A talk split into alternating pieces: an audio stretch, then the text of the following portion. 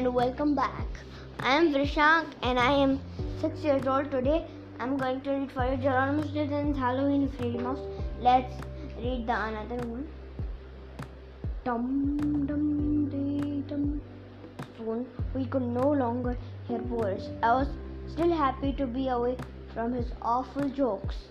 Still, I wasn't thrilled about walking through a cemetery. A thick fog settled over us, gave the whole place a ghostly glow. Marble gravestones sprang up from the earth. We passed an eerie stone tomb. Just then, mm, Benjamin grabbed my jacket. Look, uncle, he squeaked, pointing to the tomb. It's opening. I stared in horror as the marble slab covering the tomb began to rise. I heard organ music. Dum dum dee The music filled the air. It was so loud. It was so scary. It was so scary. My paws were trembling so hard I could barely stand. I had to use my tail for support. I felt like a was at an old age home. Break out the oxygen. I was about to faint. Suddenly, Benjamin grabbed my paw. I snapped to attention. No, I scolded myself. This was no time for fainting. I had to think about my dear, sweet nephew. I couldn't leave the poor thing alone in this terrifying place. He could be scared for life. He never vis- visit another cemetery again. Even if yours slowly kicked the bucket.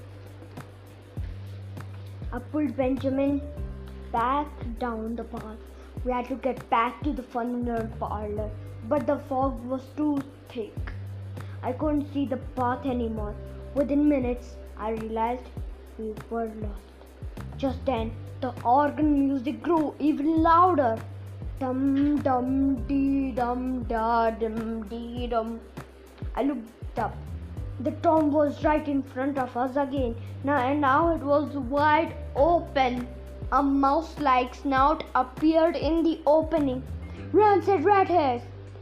I screamed in terror. Keep your fur on. It's just me, Creepella von Cacklefur. A little voice answered. Now come inside. It's cold out there. Creepella von Cacklefur. We followed Creepella as into the tomb. I studied her as we walked. She had shiny black fur and eyes as green as lima beans. Her long purple gown swirled around her as she moved. She wore a matching purple nail polish. A half moon shaped charm hung from a chain around her neck. It was a strange look, but I had to admit there was something attractive about Creepella. Maybe it was the way she moved. She barely made a sound. Or maybe it was her fur. I looked as soft as my favorite cat fur rug. When we reached Creepella's room, I looked around. A marble coffin sat on the middle of the floor. It was made up with black satin sheets. I gulped. Creepella slept in a coffin? How very odd. Next to the coffin was a black night table. A silver urn sat on the table. It was filled with a bouquet of dead flowers. Cobwebs hung down from the ceiling. The room was lit by a dirty oil lamp in the shape of a skull. I wrinkled my nose. I hate dirt. Creepella really, really needed a good mouse cleaner. Maybe I could give her the name and the number of my mouse cleaner. There was no better than Samantha Squeaky Clean. When she cleaned my mouse hole, it gleamed.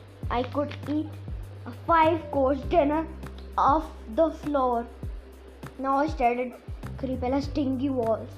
Scary paintings were plastered all around.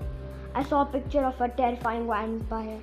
A snapshot of a ghostly looking cemetery hung below it. A mummy sculpture with red eyes glared down at me from a shelf. What a scary room. Then I spotted the bookcase. Well, at least Creepella liked to read. After all, what's a mouse house without books? Books can take you on the most amazing adventures, and sometimes they can make you laugh your tail off. I glanced at the titles on Creepella's shelf.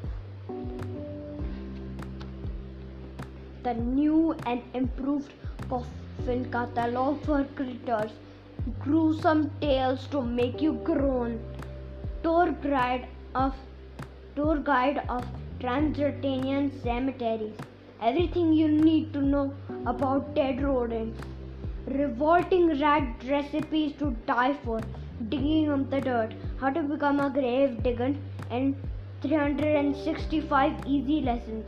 Make your own tombstone, earn your money back.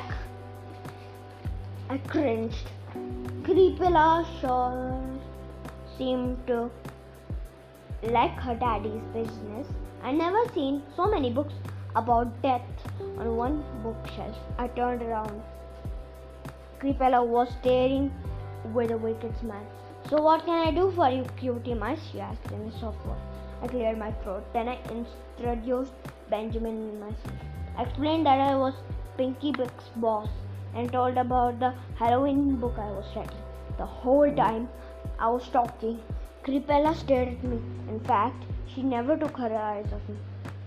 When I was done, she winked. Then she made her lips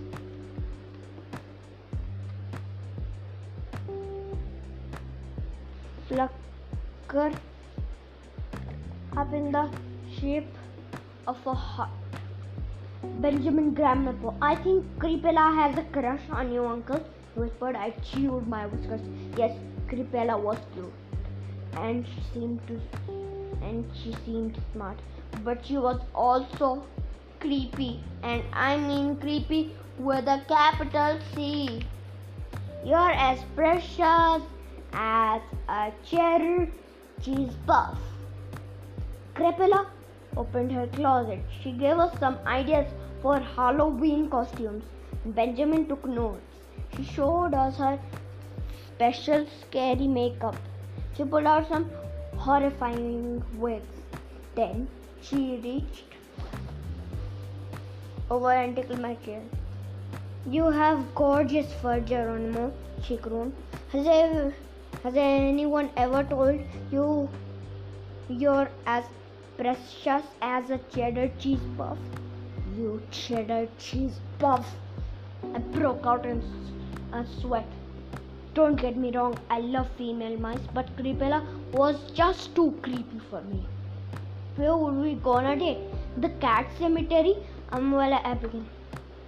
Creepella cut me off. Hey, I have a great idea, she squeaked. We'll have a Halloween party here at my crypt. Benjamin was all for it.